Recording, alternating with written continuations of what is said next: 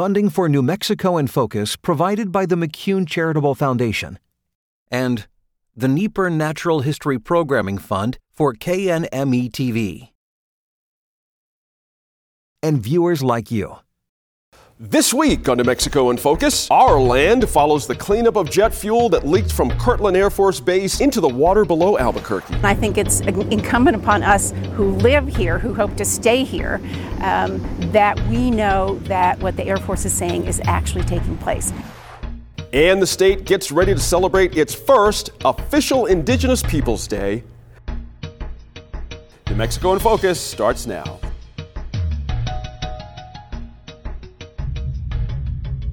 Thanks for joining us this week. I'm your host, Gene Grant. We have a great conversation this week with three Native artists and activists about their plans for Indigenous Peoples Day. For years, we've heard about the just over the horizon challenges of managing an aging population boom, particularly here in New Mexico. That horizon is right in front of us now, and one advocacy group has some bold ideas for our legislature to meet it. It's been so noisy politically near and far, you may have missed that Ben Ray Lujan, in his quest for the Democratic nomination for the open Senate seat left by Tom Udall, raised a million dollars at the recent deadline. Maggie Toulouse Oliver is working to keep pace, certainly, as the money flowing to all candidates seems to indicate the Democratic primary is the race to watch. We begin with the Supreme Court decisions that have reaffirmed the power of the Public Regulation Commission. You've heard us talking at this table about the Energy Transition Act, the massive bill passed by lawmakers and signed by the governor this year that paves the way for PNM to recover costs of shutting down this coal-fired San Juan generating station in the Four Corners. It also sets out aggressive renewable energy standards as well, something we talked about here a bunch, as well as providing millions for retraining workers in those same Four Corners areas. All right, good stuff. The problem is that the new law sidesteps state regulators, namely the PRC or the Public Regulation Commission. The PRC has its own timeline to deal with the power plant shutdown, and it started before the new law passed. Now, recently, the state Supreme Court affirmed that it's the PRC's choice whether to consider the new law handling the shutdown, leaving everyone from people with electric bills to coal miners to CEOs in a little bit of a limbo status. And that's how the table is set. Speaking of which, joining me today on the Line Opinion panel, four familiar people who have all agreed to read up on the topics this week and offer their insights. Attorney and Line regular Sophie Martin, giggling over there. She always knows what's up, though, don't worry. Uh, Andy Lyman's here. He joins us. He's a reporter with the New Mexico Political Report. Thank you, Andy.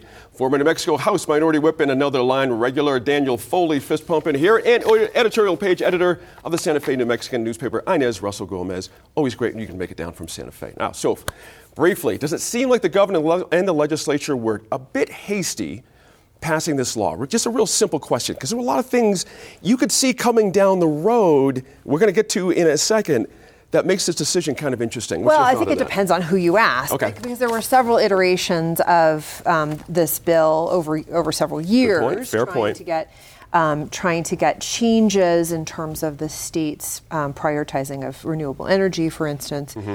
Um, I, th- I think, though, that what's, what bears are sort of considering is this is one of the first bills in the country mm-hmm. that does that does what this bill is trying to do and you would expect i think a certain amount of stop and start at the beginning of the process we're mm-hmm. still very early in the life of this piece of legislation right.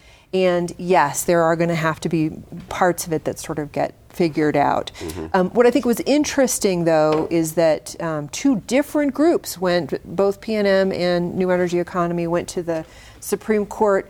Um, essentially saying, "Give me my way," mm-hmm. and the court said, "Look, we have well." And I shouldn't put words in their mouths because their, their orders were very brief, mm-hmm. but essentially the effect of those orders was to send it back down to the PRC. That's right. Um, we do have an entity who is tasked with dealing with these issues, and mm-hmm. so it looks like that's what it will be doing. It seems pretty simple on the surface, Inez. I mean, they're the governing body for these things.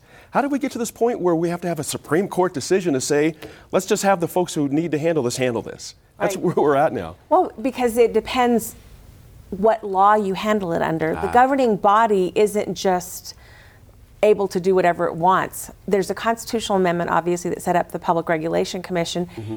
but the power they have to regulate in some degree is given to them by the legislature and can be taken away by the legislature. Mm-hmm. And what the legislature did in passing the Energy Transition Act and the governor in signing it was say, here's how we would like you to proceed in your important job of regulation. Mm-hmm. The PRC, by using um, when PNM, the utility company that's at the center of all of this, filed its docket. Mm-hmm. There was one in December of 2018. They said, no, we want to consider it under that law, mm-hmm. not the new law. Right. So it's really a matter of when do you consider the big issue, which is the decommissioning of the San Juan generating plant. Right. At issue is getting away from coal, moving to renewable energies, and in the process, helping the cities that are going to be affected by this move. Mm-hmm. And I think as we let the process work itself out, which it's going to have to, because Sophie's exactly right, a new law is going to have some hiccups. Mm-hmm. Um, in July, they're going to start laying off people who work in coal. Ah. And if this doesn't get resolved fairly soon, the money that's available under the act is not going to go there. Oh, really? So, no, wow. because it's all part of this big act. So if Good you're point. not considering the securitization, which is how you fund it, right. under the new law, PNM can't just go hand out dollars. They're a regulated industry. Gotcha. They don't have that autonomy, even if they wanted to, which right. they probably don't because they want to keep it. You know, that's I you shouldn't know, put words in PNM's mouth. I hear but. I think the the state has to look at now, and this is like workforce solutions, mm-hmm. the governor, those people. Is there another pot of money to kind of build the gap I see. before you go on to whatever happens next. Wow, that's interesting.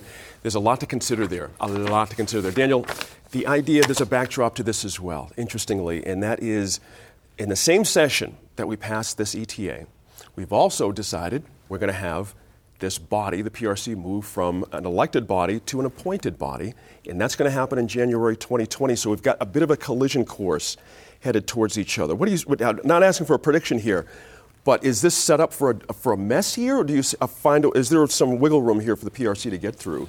Well, I think before PRC, that yeah, happens I, I mean, I think it's going to be a tough. It's a tough road to hoe if you're, you know, the people who are going to possibly be regulating you are telling you they're not happy with what you're doing, and now you're fighting mm-hmm. what they're telling you. It's almost like telling your soon-to-be future boss that you don't like him, right. and then he becomes the new boss. Mm-hmm. Um, it's you know look the, when we passed the PRC and created the PRC, I said God help us when they figure out how powerful they are. Um, you know, as we were talking before we started, I mean, they're like the Railroad Commission in Texas. I mean, mm-hmm. they they literally have their hands in everything. Um, you know, and the the sad part is that when you look at these situations with, in my opinion, with PNM dealing with the PRC. PNM has done a phenomenal job of going to the PRC when it benefits them, going to the legislature when it benefits them, going to the courts when it benefits them, going to advocate groups when it benefits them. Mm-hmm. And, you know, everybody seems to be wrapped up into a lather, and the one who seems to, to win every time is PNM. Mm-hmm. Um, so, you know, it's, it's a tough deal. The PRC has been, I mean, I've, I've said, you know, we were talking earlier, I've said this whole – separation between staff and the commissioners right. and the You've staff been very strong about that. people. Yep. It just it yep. makes no sense to me, and I think mm-hmm. it leads to exactly the situation we're in right now, which is, you know, you get this turnover on the PRC, you get an unbelievably, you know, it's, it's a, such a small organization with such diverse areas that they represent. Because I mean, you start going down to southeastern New Mexico where it's all co-ops they have no desire to deal with PNM, and the stuff that affects PNM usually is counterintuitive to what the co-ops are wanting to do. There's just it's hard to get a, a consensus with that organization. Yeah. By the way, quick correction. I'm ignoring my own notes in front of me. That was a constitutional right. amendment. Thank you for. I could yeah. feel your brain exploding there. Inez, sorry about that. I appreciate that. Andy, in your own publication, interesting quote that Kendra grabbed here, and that is from the New Energy Economies noted a second ago, Executive Director Mariel Nanasi. She announced that court decision uh, to a panel discussion on Santa Fe on Tuesday passed. Quote, we believe the ETA is unconstitutional, especially in regards to the eviscerating the regulatory authority of the PRC. PNM faces no competition. In exchange for that, they are to be regulated. That is the regulatory compact. If you remove that regulatory oversight, no one is protected. Interesting point there. Kind of flesh out what she was getting at there, if, if you would. Um, you know, I, I, I, again, I don't want to put words in sure. her mouth, but uh, mm-hmm I think that is a concern from a lot of people, and it always has been. Now we have PNM and the gas company, right? But um, right. for a long time and even going forward, there's this thing, this concern, just like any other regular, uh, any other uh, utility, is do we have choices to to use this stuff, right? Mm-hmm. And so it's kind mm-hmm. of like we as voters. I guess I think there's an argument that we as voters get to sit back and watch this happen, and we're just going to pay the rates. I right. Mean, it's like. Uh, it's we leave it up to the commission to make these decisions for us, and we're going to have to pay the rates yep. regardless. You know, Sophie, the idea that uh, the ratepayer, this this you know faceless, you know nameless thing that we all all are, ratepayer. right? I might be a exactly. You know, where is their voice in this? It- do you see what I mean? Suddenly, the ratepayer's like, "You guys are gonna have to pay for this. You guys are gonna have to pay for that transmissions lines." Well, I think that's at the heart. I think of that's at the heart of the heartache here because Yeah. because essentially, um, new energy economy and this sort of cluster of organizations that they that they are working with Mm-hmm. are saying. You know, in theory at least, the PRC is the voice of the ratepayer. Mm-hmm. They are an elected body. I mean, n- never mind that I think that, that for many voters, they think less about the PRC than they do about their local school board. But Mm-hmm. um, they are the elected body that is, at least in theory, supposed to represent the ratepayer in these in these conversations. And the the fear, the concern is that. Um, the PRC, if the PRC was not to have a real voice in, in how the San Juan closure, for instance, happens, um, and the the financial impact on the taxpayer and the ratepayer, um, that that voice is then lost Gotcha. essentially. Yeah. So, Sylvia, I just want to ask you, and I'm not being a smart when I ask you Uh-huh. this. I see that's the problem I've got. Is I don't believe it's the PRC that's supposed to represent the ratepayer. It's the staff that's supposed to represent the ratepayer versus the utility. And the PRC guys are folks are supposed to be like the the judges. They're supposed to not have these Mm-hmm. ex parte communications, Gotcha. and they're you know so you got the staff that's supposed to represent the ratepayer. The you know you got the P and M that's asking for what they want, and then you got this group of people that are made up of average everyday citizens that are supposed to be the final ruling body mm-hmm. without talking to the staff or talking There is to the at least some the rate- accountability with the PRC in theory with you would hope, elections. with right? elections, yeah, right. no, you would hope On And paper, You would that's hope, right. and then you know, and then we've got the whole, you know, the whole situation where you've got folks, you know, that are getting the public financing to run for the PRC, That's right. which some will say is good, some will say is bad. You got, you know, the regulated utilities aren't supposed to give money, but Mm-hmm. I mean, it's just, it's just a whole. What do you think the voters are going to be on this? I think the voters this- have no idea. I think they're. Yeah. I think the voters are. I think Sophie's right. I think you go to any voter and say PRC, they're like, ugh. I don't think they know what they do. They don't understand it. Anybody that you talk to that's a voter that's had a dealing with the PRC, I don't know anybody that's come back that said that is an unbelievably efficient form of government. Those guys do a phenomenal job. anybody that's had to deal with them comes back and goes, oh my God. Let me ask Inez the same question. This is hanging out there now for voters to chew on, and they're seeing, as these guys are saying, some seeing the PRC as a watchdog and some as the enemy. Where's the voter fit in on this for this constitutional amendment? I think a lot of it depends on how you make your case, and it, it's hilarious to me that New Energy Economy is Yes. now calling PRC the watchdog Yes. because that's a group that is pretty much disagree with every decision that they make mm-hmm. on PNM, and Noisily, yes. and the PRC has approved all of those awful investments that PNM has made, all of those terrible decisions, all the things that they should now supposedly pay for were endorsed by one form of the PRC or another. right. So you're telling the utility company now you need to pay us back for all these bad choices you made, which we agreed with now, but now we want you to. you know, So it's just the whole thing is so complicated. That's right. I think that if you can make a case to voters that regulation is huge, complicated, and hard, and that if we want to be nimble in our economy, we need smart, fair, and educated on the issues, not just college educations, but regulatory issues, people, and that if you can have a regulatory process that doesn't put all the power to the governor or all the power to the legislature and can screen people so that maybe every appointment is like Doug Howe, who was perhaps Susana Martinez's best appointment, a former PRC member. That's right. And you have people who can do their jobs well. And then perhaps restructure it a little bit, as the legislature is also talking about doing through laws next session, Mm-hmm. Right. so that you have more staff, more help in actually getting out and finding the information they need to make decisions. Mm-hmm. We could have a body that will work, even if it isn't directly elected by the it. voters. There's your marching orders, folks, right there. We'll keep an eye out on this, but we're out of time for now. When this group returns, we're talking pure politics and the race for Tom Udall Senate seat. At first, I was a bit turned off. I was just like, "Well, isn't it obvious they're doing the eagle dance?" Yeah, but what does this mean? And I was kind of a bit standoffish. I said, "Well, it's blessings for all." And then, and then she kind of had a look like, "I'm not getting any information out of this person." And then she said, "Well, I'm ans- I'm asking this question for my children, these little ones, and they have these little bright eyes, and they were looking at me like they just wanted to know." And I said, Oh my gosh, this is my chance to educate. We've been covering the discovery of toxic chemicals in the water below two Air Force bases in the state. Cannon Air Force Base in Clovis, and Holloman in Alamogordo. On this month's episode of Our Land, we look at a different case of groundwater pollution from a third base in the state, Kirtland Air Force Base, right here in Albuquerque. Their cleanup is underway of jet fuel pollution from a half century ago. Here's environmental correspondent Laura Paskus. New Mexico's history with the U.S. military predates even statehood in 1912. That relationship intensified leading up to World War II and then during the Cold War. Today, the state and the military seem forever entwined. But as times have changed, so too has what we know about how labs and the military bases impact our land, our air, and our water. Kate Lynnes advises Kirtland Air Force Base on cleaning up its pollution. Back in 1953, when we built our fueling facility that fuels our airplanes here, they weren't exactly thinking about groundwater contamination or leaking pipes or anything like that. It was the 50s and people really just didn't understand it. In 1999, employees noticed stains in the soil around jet fuel tanks at Kirtland.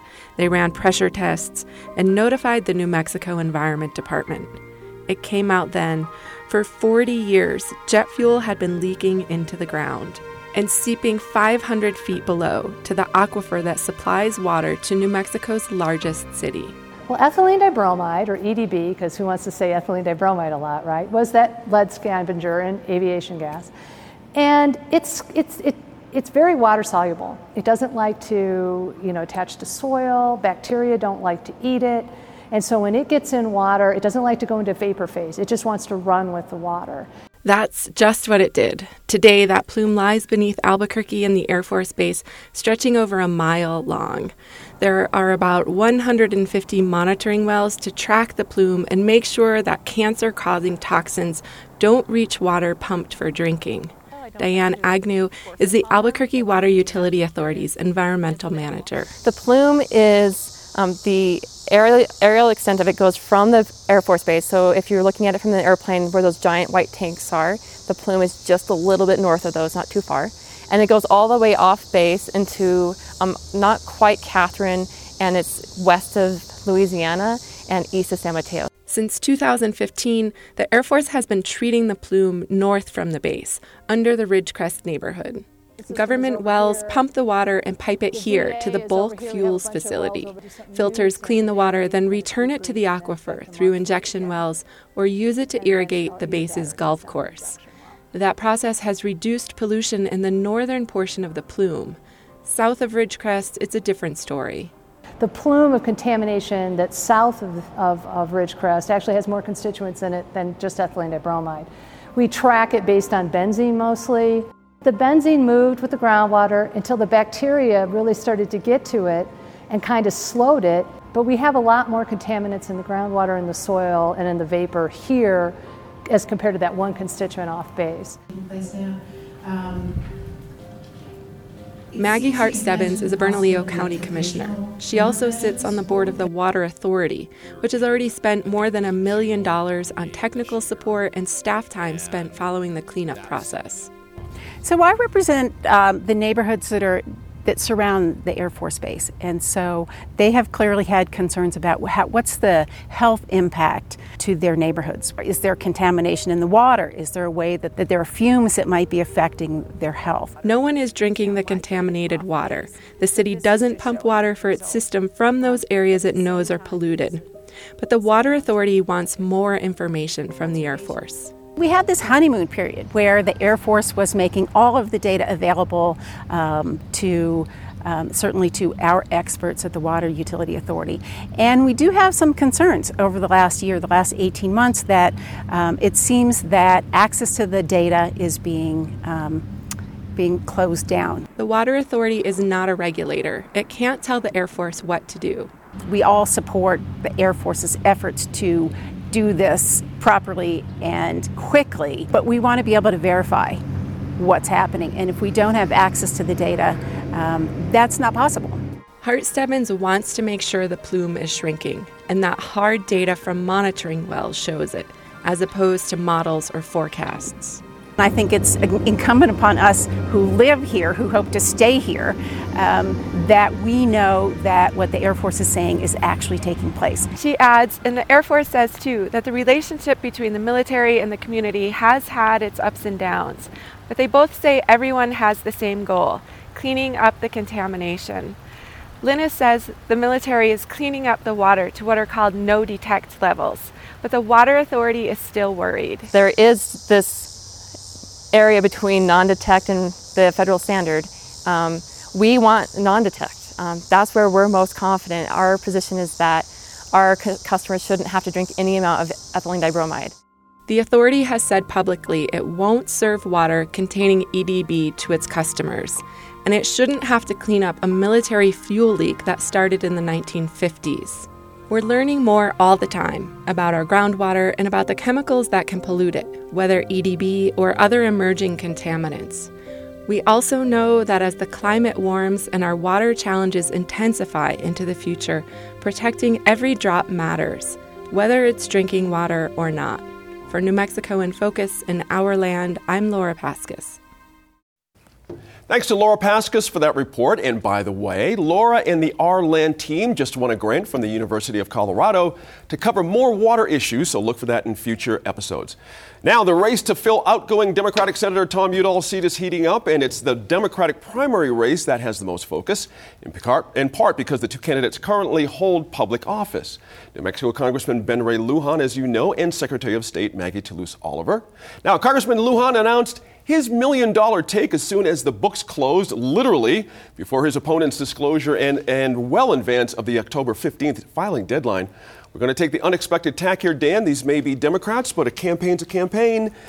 Does Ben Ray's disclosure project, you know, does it project confidence or is it something else here with this early, here's where we are financially thing? So, you know, when you're running for the state, when you're running for the U.S. Senate Yeah. or when you're running for a statewide office in New Mexico, it takes money. Gotcha. I mean, you're talking about four different, five different media markets. You're talking about Amarillo, El Paso. You're talking about Arizona. You're talking about you know Colorado, Albuquerque, the statewide stuff. If you don't have the money to get on the TV and get your name out there, um, you know, I think you know a guy like Ben Ray Lujan has a very good New Mexico name. Um, you know, I think a Maggie Toulouse Oliver is going to have to spend a significant amount of money to get her name known in places, you know, outside of the, the Even being Secretary of State. yeah, She's got to spend to get some name attention. recognition. Nobody Okay. pays attention to Secretary of State. So we're one of the only states that Secretary of State isn't a step. You know, you go to other states and people run for Secretary of State, then run for Congress That's or run for governor. Quite right. In New Mexico, it's it's not seen as as the stepping stone. Mm-hmm. Um, I think it's huge that he's raised the money. I mean, to have that kind of money, um, you know, for someone running for the U.S. Senate, I mean, clearly. It's got to send an unbelievable, which I find interesting as someone who's clearly not a Democrat. Hmm. Um, you know, we've been talking about the battle of progressives, and I've never perceived Ben Ray as a conservative Democrat. Right. Um, he may not be as liberal as what the progressives want, but I don't think anybody would refer to him and say, well, he's a fairly conservative Democrat. So I think it's interesting to see this battle, you know, when you see Eric Griego's comments about, you know, an insider versus someone who's more of a progressive. I mean, I just, I just wonder at what cost the progressives are going to, to inflict upon themselves going into legislative races and other races going forward. Let me turn that to Andy real Hmm. quick. That's an interesting thought there, that progressive thing. Mm-hmm. Let's take one example. I think they're both sort of on the same side about impeachment of this president, so there's not necessarily a difference there.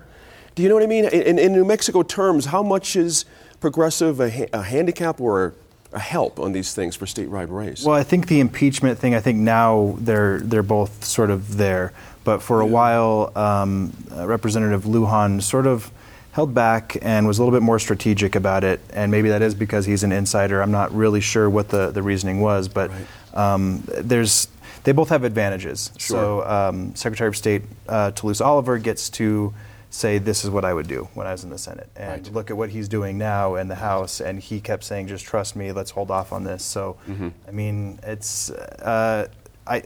It's hard to say who's going to be more progressive and, and representative of the state. Um, obviously, there's a downside when you're in the office before and, and running, or not in the office, but in a, a federal office, running for another federal office. That's right. You have something to compare it to. That's a good point. you know, I know is the, the, part of the cred. I think Bernie sort of kicked this off is the small donations, but lots of them. Right. And Ben's making that point here too, where he's got where to go here. How, uh, 2029, $20.29 is the average, and that 98.25 of the contributions were $100 or less. Is that necessarily a cred thing for progressiveness and all that kind of thing? Is that the case he's trying to make here? It's not just the million total? Yes, I, mm-hmm. I think it, it's important for anybody running for office nowadays because it shows that you're not beholden to special interests. Gotcha. Um, and I think another point in his fundraising is that it was from all 33 counties of New Mexico. Yes, he did. Because one of the points is that he's a third congressional district guy. Obviously, he's mm-hmm. from Nambe, so he is more nor- in the northern part of the state, and the population centers in Albuquerque, mm-hmm. which is you know Maggie Toulouse Oliver's home. So you have to think about I want everyone to know me so if I'm getting money from all over the state and it's small money, that's right. grassroots support. Right. Because he's identified obviously with Nancy Pelosi, who was his mentor in the House. Mm-hmm. I mean, he was in line to become Speaker of the House. That's right. I don't even think that in New Mexico we get right. how high he flew. That's right. He was among the people who helped the House become Democratic again. That's right. He was, he was in charge of, those races. Yes, Sorry, he was in charge of those there. races. Mm-hmm. So he is a guy who decided, I don't care for this power whether it was because the House is getting more progressive too, and he thought that would be a handicap, or whether he just got tired of raising money every two years. Right. And he chose to go to the Senate. Mm-hmm. So now he's got to take the legacy of Pelosi, but also the burden, because a lot of New Mexico Democrats don't like her. Fair enough. So, you know, we'll mm-hmm. see how he does. He's going to show he's a man of the people. Interesting points there. I appreciated that.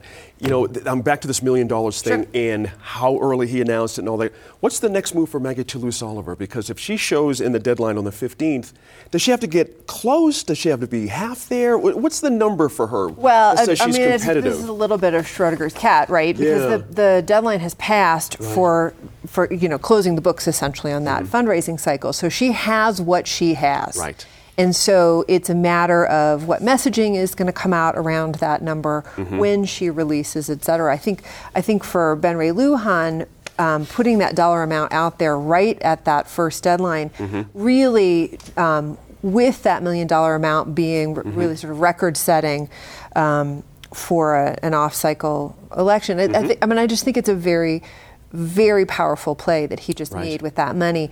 And probably anything that Maggie comes with is going to look diminished next right, to it. Right. Um, so that um, you know that is a, I think is going to be a challenge in her messaging. Interesting point there.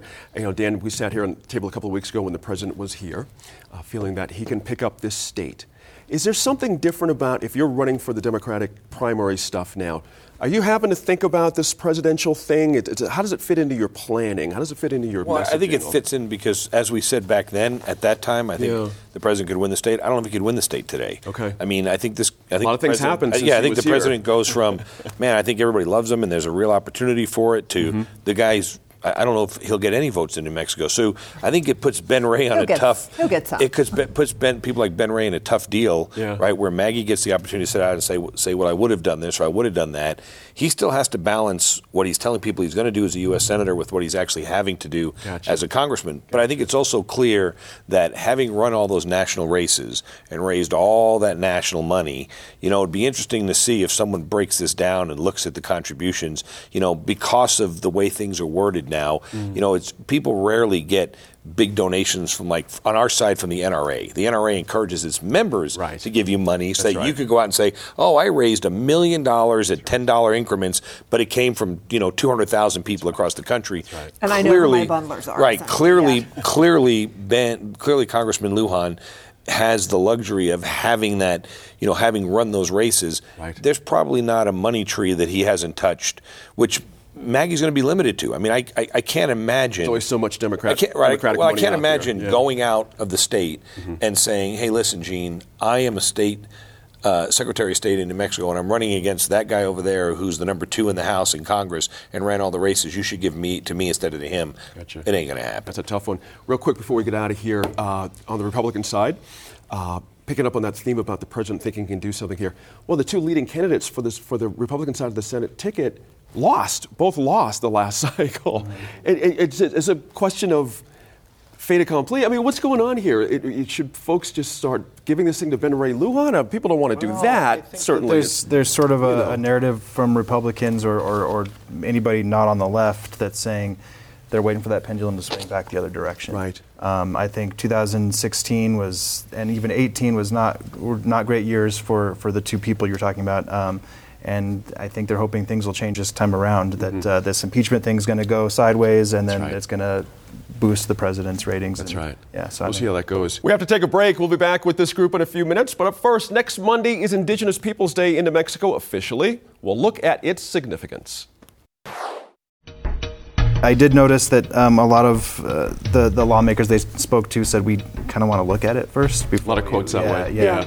So, But there weren't um, many no's or any no's that I read. You know what I mean? Saying yeah, the, there is a. I I think a problem sometimes when you lump a lot of stuff together in these omnibus type bills. It's more opportunities for what they call the, the poison pill, right? Where um, remember that the governor can't line item veto bills anymore, except unless it's a budget thing. So Right. if there's just one thing in there that she doesn't like, it, the whole thing could go away.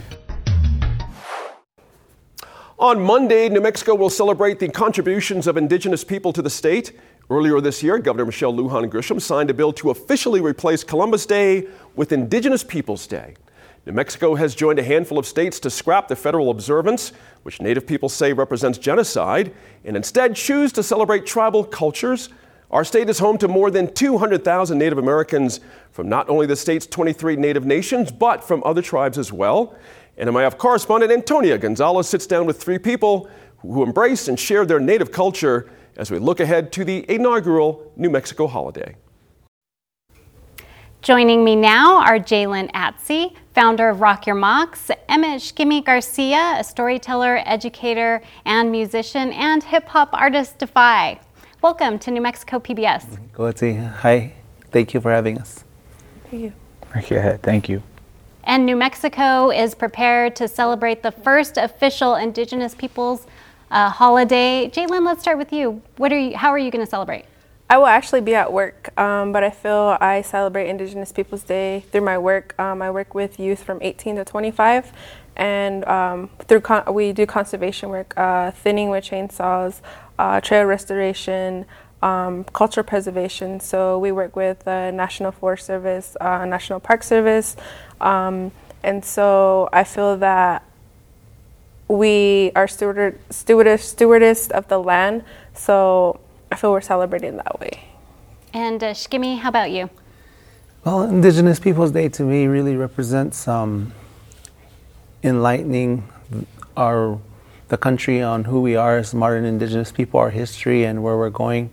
I think it's really important, and I'm excited about it that our state is celebrating um, our very first Indigenous Peoples Day because it gives a, an opportunity to create awareness, uh, discussion, uh, not only with school children but um, the rest of uh, America and who we are and our contributions to this country. And Defy, how are you going to celebrate?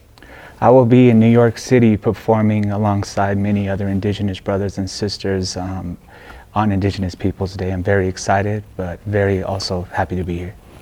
And uh, Shkeme, you had mentioned the education part about it, and a lot of work that people do here in New Mexico is the educating. You're a storyteller, educator, musician, and so part of your work is educating both the Native and non-Native community. Why is that important?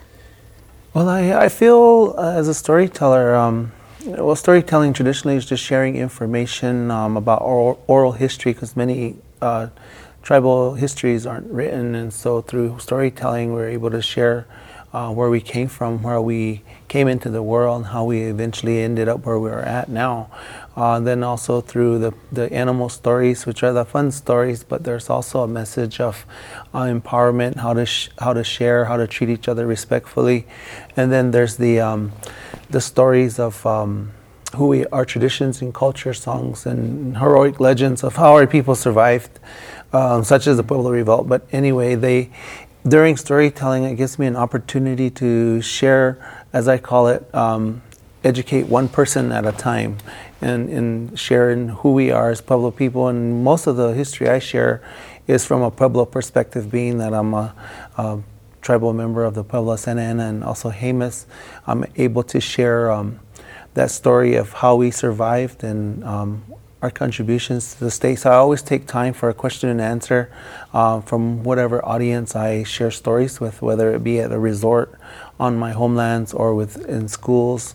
Uh, but I think it's really just important just to, for all of us to to um, to to educate um, through whatever work, as Jaylyn said, through conservation work, um, through storytelling, through hip hop, however, however it may be, we all just chipped in and we're able to um, educate. I think that'll be our celebration of Indigenous Peoples Day and, and celebration. Yeah. And uh, Jaylyn, you embraced your native pride. You created Rock Your Mocks, which is coming up in November. Why did you decide to do that? I just wanted to show uh, cultural awareness to those who don't, you know, we, there's so much diversity within our own culture that I feel that, um, you know, when you put your moccasins on, you automatically become an ambassador for your people because people are going to ask you questions like, what are those? Um, and you can tell them, you know, depending what part of the region you're from, you know, um, it goes back to what kind of animal they are, your moccasins. Um, I just feel that, you know, people need to be educated about our culture too. And Defy as a MC, producer, beat maker, you do a lot of work with communities too. Why is it important for especially youth to embrace their native identity, their native culture, and celebrate? I feel like it's very important for youth to celebrate their uh, retaining their cultural identity. For me, as a hip hop artist, uh, I come from a cultural standpoint. I'm a Diné Nation. I'm from the Diné Nation, but also hip hop is my second culture, so to speak. And so coming from, I guess you would say, been in these two different worlds, a lot of times um, indigenous youth kind of, we deal with a lot of adversities um, in rural communities, also in urban communities. And I encourage youth to follow their passions, but also retain their cultural identity through hip hop as well. What about dispelling um, stereotypes? Like, what are some of the questions that you get answered or asked and you answer? Oh my gosh, I could write a whole book on that. uh, I do a lot of, um, like I said, storytelling on um, uh, diverse audiences. Sometimes I have um, like CEOs of companies, and they say, tell these stories to these these people that have no knowledge or even care about who Native people are, or what we went through uh, just don't uh, and almost feel like a sense of guilt, but they don't want to even deal with it and just kind of and and their only knowledge of who Native Americans are from Hollywood, what they saw on TV, um, uh, and so it's like, oh my gosh, I have so much work ahead of me, and so when I approach a lot of these audiences, I hear everything from I'll say our village is right there across the river, and I've heard everyone say, oh uh, I can see the the wood smoke coming from your fire your fires or they'll say recently the, the latest one was um, oh we're going to learn the rain dance and so it takes all the effort for me to not get angry about it and not think of it as being an attack on me or our people I always just try to take the high road and try to educate and try to remain calm and just know that I'm going to have to um, educate these people uh, one by one. And so, um, by dispelling the stereotypes, I think really it's just uh, on the ground community effort. It's just, like I said, educating one person at a time and just trying our best just to, um, through uh, work like hip hop or uh, whatever it may be, um, uh, your work um, doing what we're doing here is is is is um, dispelling those stereotypes by us just being here and being able to have a voice to talk about um, our who we are as American people, um, Native Americans. And Defy, you're shaking your head about dispelling stereotypes. How do you see that, or how do you do that in the work that you do? Yeah, uh, I feel like I just want to kick a verse to answer that question, or at least share some some of my work. But yeah, sure, go ahead. Okay. Peace to all my tribe people, dark skinned fly eagle, five fingered being breathing, keep your minds peaceful. Couldn't afford the jewel in 1944 when the 4th of June, boarding school while in a boarding school, forced to move, got chores and more sports in a dorm, but only one course of food. Fire chief kept the wood burning before morning, outside the outhouse early at 4:40.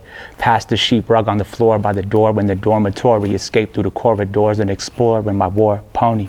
Here to take it back home, cause y'all know the residue. Scrub the resin off your faces and scrape away the residue. Peep my resume like beams, our people resonate. We're resolute, sacred, and stoic, able to cope with all the pain that we soak in. The next generation's awoken. But before this reservation was our home, you know the nation was stolen. I'm in a sweat lodge seeing a vision. It's like I'm back out the womb, dreaming of grandmother moon in a fetal position. Thank you. Thank you. That's good. And uh, Jaylyn, um, working with youth, they probably would, you know, understand what Defy is talking about in his lyrics and working with the youth and talking about dis- dispelling stereotypes.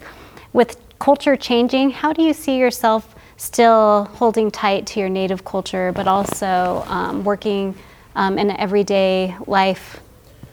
I think it's, um, I guess, in sense of balancing both.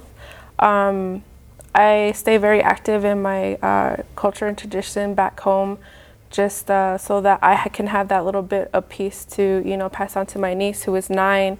Um, you know, she sees me doing those things, and you know, she tells me she wants to be like me someday. As far as dancing, um, you know, she wants, uh, like, even as far as our clothes, like, I can't wait to let's you know, we our clothes that we dance with. She's like, I can't wait to go get a new pattern for a new dress so I can dance, uh, just things like that. And then um, balancing, you know, with the modern society, it's kind of like um, uh, that's why I chose the job I did. Um, is to, you know, I was always taught to come home or to go out, and when I come home, teach what I taught or what I was taught to, you know, the youth, and that's what I do through my job, which is conservation work. And um, so we talk about how we balance those things also. Um, you know what's going on in our communities, and you know try to have uh, that bring that conversation to the table. Um, and when so when they go back, um, they have a piece of knowledge that they learned also with you know conservation that they can take back, and it's just it just t- intertwines in that way, um, uh, having those conversations.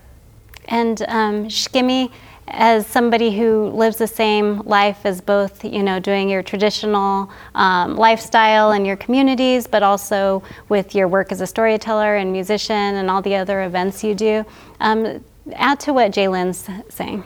Yeah, it's true. Um, there's that there's that notion that we live in two worlds, and yeah, I know we have our mainstream life, we have our jobs, we have our work, um, and then we have our cultural life, and um, but sometimes I like to think of it as one world. like we bring our culture and identity and our language into everything we do. It doesn't matter where we go, where we take our people with us. Uh, we're not always alone. And so I think of it as um, uh, when I'm out there performing, whether it's with Native Roots or it's with um, storytelling and oh gosh, got so many other things we do.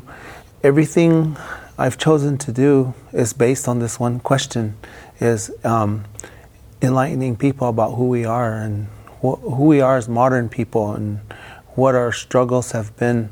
So my daily life every day in creating legends and writing lyrics and um, um, writing books, um, constantly thinking of uh, what kinds of discussions we can have and, and um, sharing uh, who we are is very important to me. In fact, my whole life is centered around um, indigeneity, around education, and so um, I get chosen a lot to go to schools or do presentations on on this kind of discussion.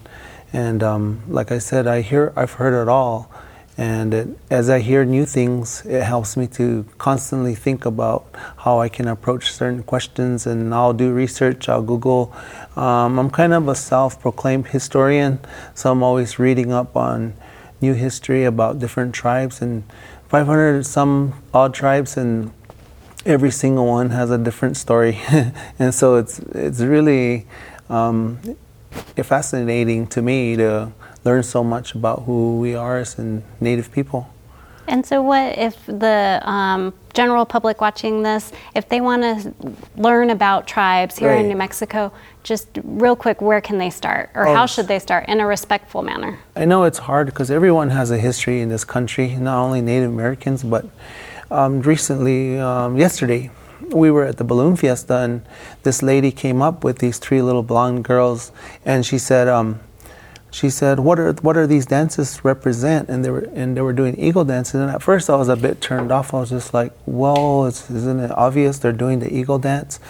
Yeah, but what does this mean? And I was kind of a bit standoffish. I said, "Well, it's blessings for all." And then and then she kind of had a look like, "I'm not getting any information out of this person." And then she said, "Well, I'm ans- I'm asking this question for my children." These little ones, and they had these little bright eyes, and they were looking at me like they just wanted to know. And I said, Oh my gosh, this is my chance to educate. So I said, Okay, so the eagle, and I went on the whole tangent about how eagles are important to our people, how they fly highest in the sky, they're a national bird, um, how we are the only two able to possess eagle feathers, how they're taken care of. I went on this 10 minute discussion with these little kids and they were just eating it up and she goes thank you. This is how i educate my kids is by having them come and understand. And so um, thank you thank you for um, sh- taking this time to talk with them. And at first i didn't you know I, my right. standard for most natives is don't ask me nothing you know? I don't want to tell you anything about who we are or what we do. But then again on the other perspective is well, then how will they know? Right. you know, and so that continuation of stereo, stereotyping continues. So I, that's why I said if you just take that time to have that discussion and share openly, then perhaps it'll open another child's mind. Well, I want to thank you all for joining us today and to the first Indigenous official Indigenous Peoples Day here in New Mexico. Perfect. And I want to turn it to Defy to end us with some lyrics. My natives, if you're really dedicated and creative, you can make it out of reservation. Lessons from the sacred, blessed and educated, preservation of wisdom, ancient, encrypted, and inner vision. It was written verbatim, but they can't alter natives with alternatives and ultimatums. They say our culture's dated. Try to help our own while our own have hated on our own that made it out the home invaded. Feeling like there's no escaping. Still, I'm on the road to make it. Cultivated your skill and your will to stay motivated. I can see the ocean wave and keep going and know you'll make it rolling on the road of pavement. PBS, res life could be problematic and cause some static if you caught up in the madness with alcoholic habits. A lot of addicts out of balance and dealing with the losses, tragic and traumatic. Am I what you call a savage? I'm repping for my reservation, every nation. We got to make it better for each generation. Regenerated together, no separation. Or are we really headed for a desolation? My tribe and village survived the pillage. They tried to kill us, but time will heal us alive. And we cry no rivers. They arrived at Plymouth, disguised as pilgrims. We tried to give it supply to spinach, but they lied like villains. I'm building for the lives of spirits. Open your minds with lyrics. I wrote a rhyme, the lies are finished. I want to see my natives own their own business. Overthrow the system, roll and go the distance. North Dakota living, breaking borders and the limits. I'm ignoring all you critics. We are more than just exhibits. Pouring out these lyrics like ceremonial ashes. Praying for a home with no territorial clashes. Won't abandon my band of bandits. My fam is savage from a land that's lavish. Had to get it the way we knew it and made a movement. Thanking the creator for music. I'm staying rooted, sacred like an ancient ruin, prayer therapeutic. Reclaim our future, we are faces of the muted.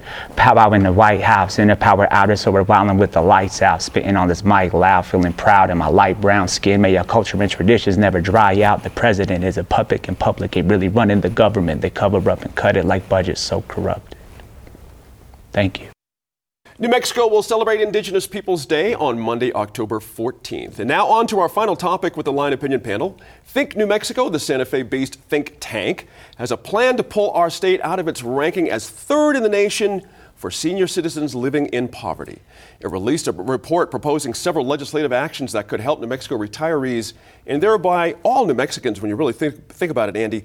This is an effort that, in its infancy at least, is in some cohesive form Fred Nathan's Think New Mexico group is advancing, but these ideas, pension reform, uh, Social Security, state sponsored retirement accounts, these have all been around for a while, but they've never passed. Is it different now that we're going to, I'm going to parse all these out in a 2nd You feel like it has a better chance if we kind of lump all these together with this idea? Uh, it's I, I don't I don't know. It's really really hard to say. I think um, uh, Nathan is Fred Nathan is a very respected person in the in the legislature, and I mm-hmm. think um, his his research and studies that they do are are, mm-hmm. are taken seriously. Um, I, I did notice that um, a lot of uh, the the lawmakers they spoke to said we kind of want to look at it first. Before a lot of quotes we, that yeah, way. Yeah. yeah. So, but there weren't many no's or any no's that I read. You know what I mean? Saying yeah, the, there is a. I think a problem sometimes when you lump a lot of stuff together in these omnibus type bills. It's more opportunities for what they call the the poison pill, right? Where um, remember that the governor can't line item veto bills anymore, except unless it's a budget thing. So right. if there's just one thing in there that she doesn't like, it, the whole thing could go away. Let's talk about one thing that's uh, interesting on this proposal, and that is removing the tax on Social Security benefits. Very interesting. That's been around for a while. A very simple premise here keeping more money in the pockets of people who earned it over the years, basically. Your thought on that and its possibilities in the Senate, uh, I'm sorry, in our legislature.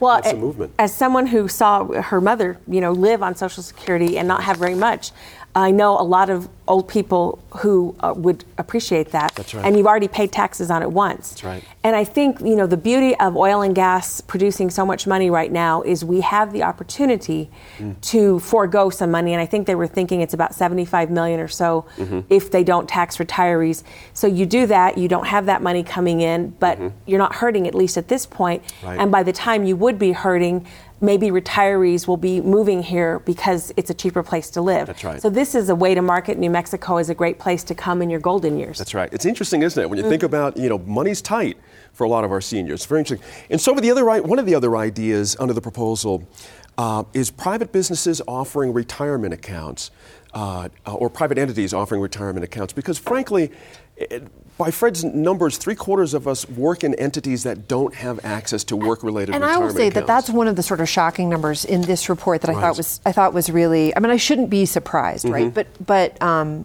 so many people in New Mexico, Social Security is going to be the only That's thing, right. Or or Yep. close to the only thing. And so the idea that you could, it's I mean, it's sort of a, an quasi free market solution because it, it would to a certain extent have have um, government government inter- interaction or government management. Sure. But um, I think that idea that you could invest in pensions, that it would be taken automatically out of your payroll, Mm-hmm. um, that, that that's something that that employers could participate in, and it would give them some small tax advantage, or Right. I'm sorry, regulatory Sure. advantage. Um, so I think that's really interesting. One of the things that, though, as well, I talked about sort of shocking figures. Um, not too long ago, I think it was John Oliver was talking about the aging Chinese population. We've heard about the aging Japanese population. Hearing that roughly 20% of New Mexicans are in that senior citizen range, um, and comparing that to the numbers that John Oliver talked about recently was just like, Right. um, wow, we're getting old.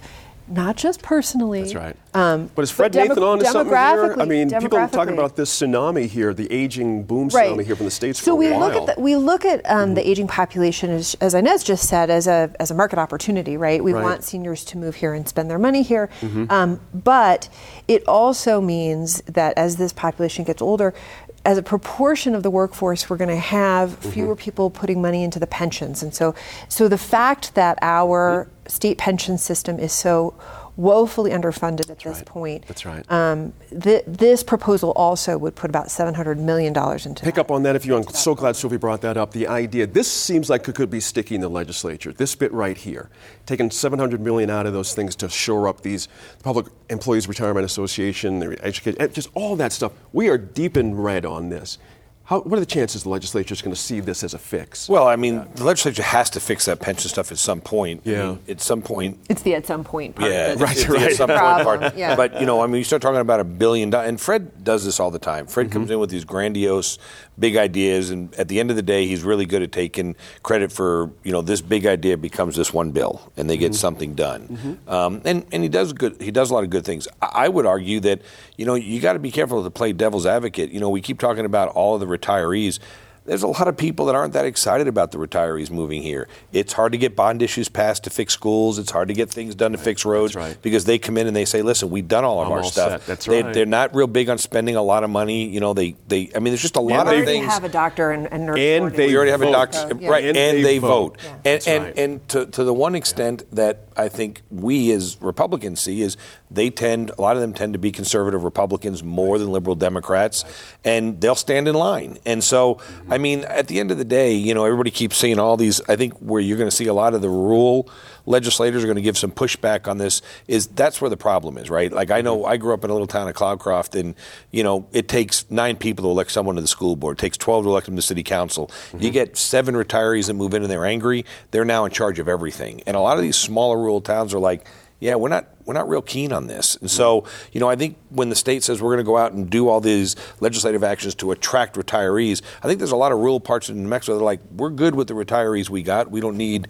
we don't need people moving in from out of state that want to just just, just come in here to retire. So mm-hmm. I think you're going to run into that kind of behind the scenes fighting where there's certain places that are for them, um, certain places that are that want to attract retirees, but there's a lot of places in the state I think if you start talking to the local folks, not real excited. That's actually fascinating. That's interesting. Andy, last point here. Uh, Fred Fred Nathan's also proposing, as part of these retirement boards, better qualifications for those who sit on the oversight of these boards. That's interesting for like him to be making. Today. right, exactly.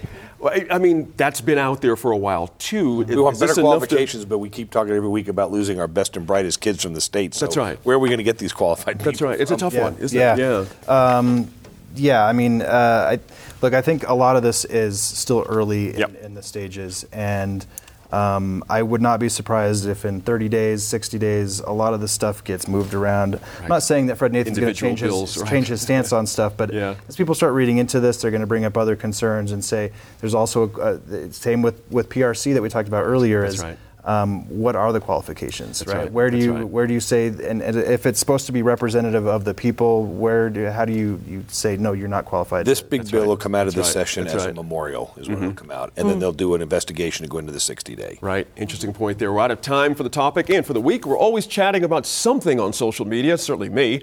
Find us on Facebook by searching New Mexico in Focus. Thank you all for coming in this week. Good stuff. Thanks again to you, our loyal viewers, for joining us and for always staying informed and engaged. We'll see you again next week in Focus.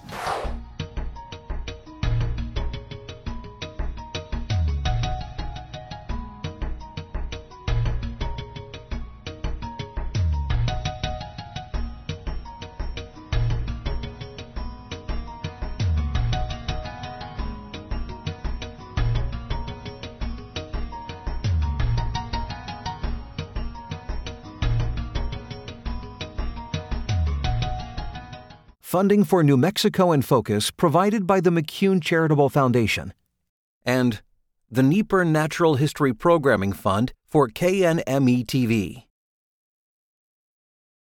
And viewers like you.